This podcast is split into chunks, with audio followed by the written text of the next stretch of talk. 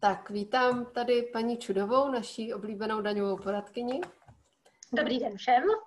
A ráda bych se zeptala, co nás teď čeká, protože vláda v souvislosti s koronavirem dělá neustále nějaké návrhy na další a další věci, co, se, co souvisí s nájmy bytů.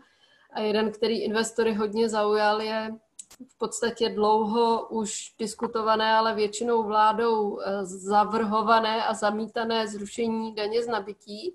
A teď najednou tady ten návrh máme na stole, tak na co se můžeme těšit? Ano, tak eh, já bych chtěla říct, že na přednášce se standardně samozřejmě posluchači dozvědí všechno podstatné, co se týká jak vlastnictví, tak převodů, tak najímání nemovitostí ve všech daňových souvislostech, to znamená jak k daní z příjmu fyzických, právnických osob, hlavně tedy se zaměřením na daň z příjmu fyzických osob, protože vaši investoři jsou převážně teda fyzické osoby, tak k DPH, eh, k daní z nemovitostí nebo respektive z nemovitých věcí a samozřejmě i k daní z nabití, která je eh, jednou diskutovanou, diskutovaných daní v rámci koronavirových opatření.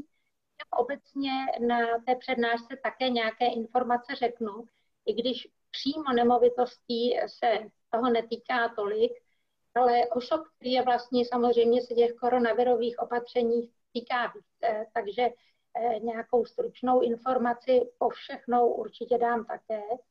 No a pokud jde o daň z nabití, tak eh, chtěla bych upozornit na to, že jediné, co teď platí stoprocentně, je, že daň z nabití dosud zrušená není a je pouze povolený odklad jak podání daňového přiznání k daní z nabití, tak plateb daně z nabití do 31.8.2020 u těch nemovitostí, eh, u kterých proběhl zápis do katastru, tudíž právní účinky kladu do katastru vznikly Eh, respektive byly zapsány do katastru. Oni vznikly samozřejmě k datu podání návrhu na plat, ale katastr zapsal v prosinci 2019, tudíž ta daňová povinnost jak podat přiznání, tak zaplatit daň byla do konce března 2020 a tím spadla vlastně už do období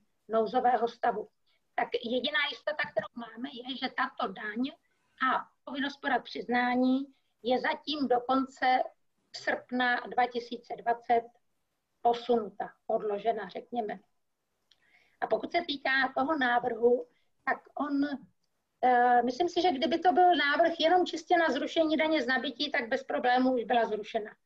Ale uh, ono je s tím jako vždy spojeno něco dalšího. A, uh, je s tím spojeno prodloužení časového testu a změna odpočtu úroků z hypoték, tak Tady chci asi posluchače ujistit, že investorů do nemovitostí se všechny navrhované změny v zásadě dotknou spíše pozitivně, protože prodloužení časového testu na 10 let výrazně eliminuje to zrušení daně, který má prostě souvislost eh, s eh, prodejem neosvobozeným v rámci desetiletého časového testu. Podrobněji si to řekneme na přednášce. A pokud jde o ten odečet úroků, tak investoři odečítají úroky jako daňové výdaje, protože ty úroky slouží k pořízení nemovitosti, která je dále pronajímána, je zdrojem daňových příjmů, takže se jedná o úroky, které odečítají jako jeden z daňových výdajů. Nikoliv o úroky, které jsou nezdanitelnou částí ze základu daně pro odpočet u nemovitostí pořízených pro bydlení. Těch jediných se ta změna zákazu odpočtu úroků nebo navrhovaná změna eh, v podstatě dotkne a dotkne se jich to pouze tam, kde pořídí nové nemovitosti, které byly do dneška, nebo ještě jsou, eh, osvobozeny od daně z nabití pět let po kolaudaci nebo uvedení do užívání nekolaudovaných nemovitostí. Takže eh, tam jedině bych viděla nějaký možný negativní dopad, ale u investorů, kteří prostě chtějí eh, s nemovitostmi nějakým způsobem pracovat pro dosahování daňových příjmů, eh, jsou v zásadě nakonec všechny změny, které jsou navrženy spolu se zrušením daně z nabití, pozitivní. Takže Skvělá zpráva. přednášku a dozvíte se více. Výborně. Budeme se moc těšit, tak těšíme se v úterý a na všech dalších termínech, které ještě společně uděláme. Děkujeme, paní Křídová. Rádo se stalo a těším se také. Naschledanou.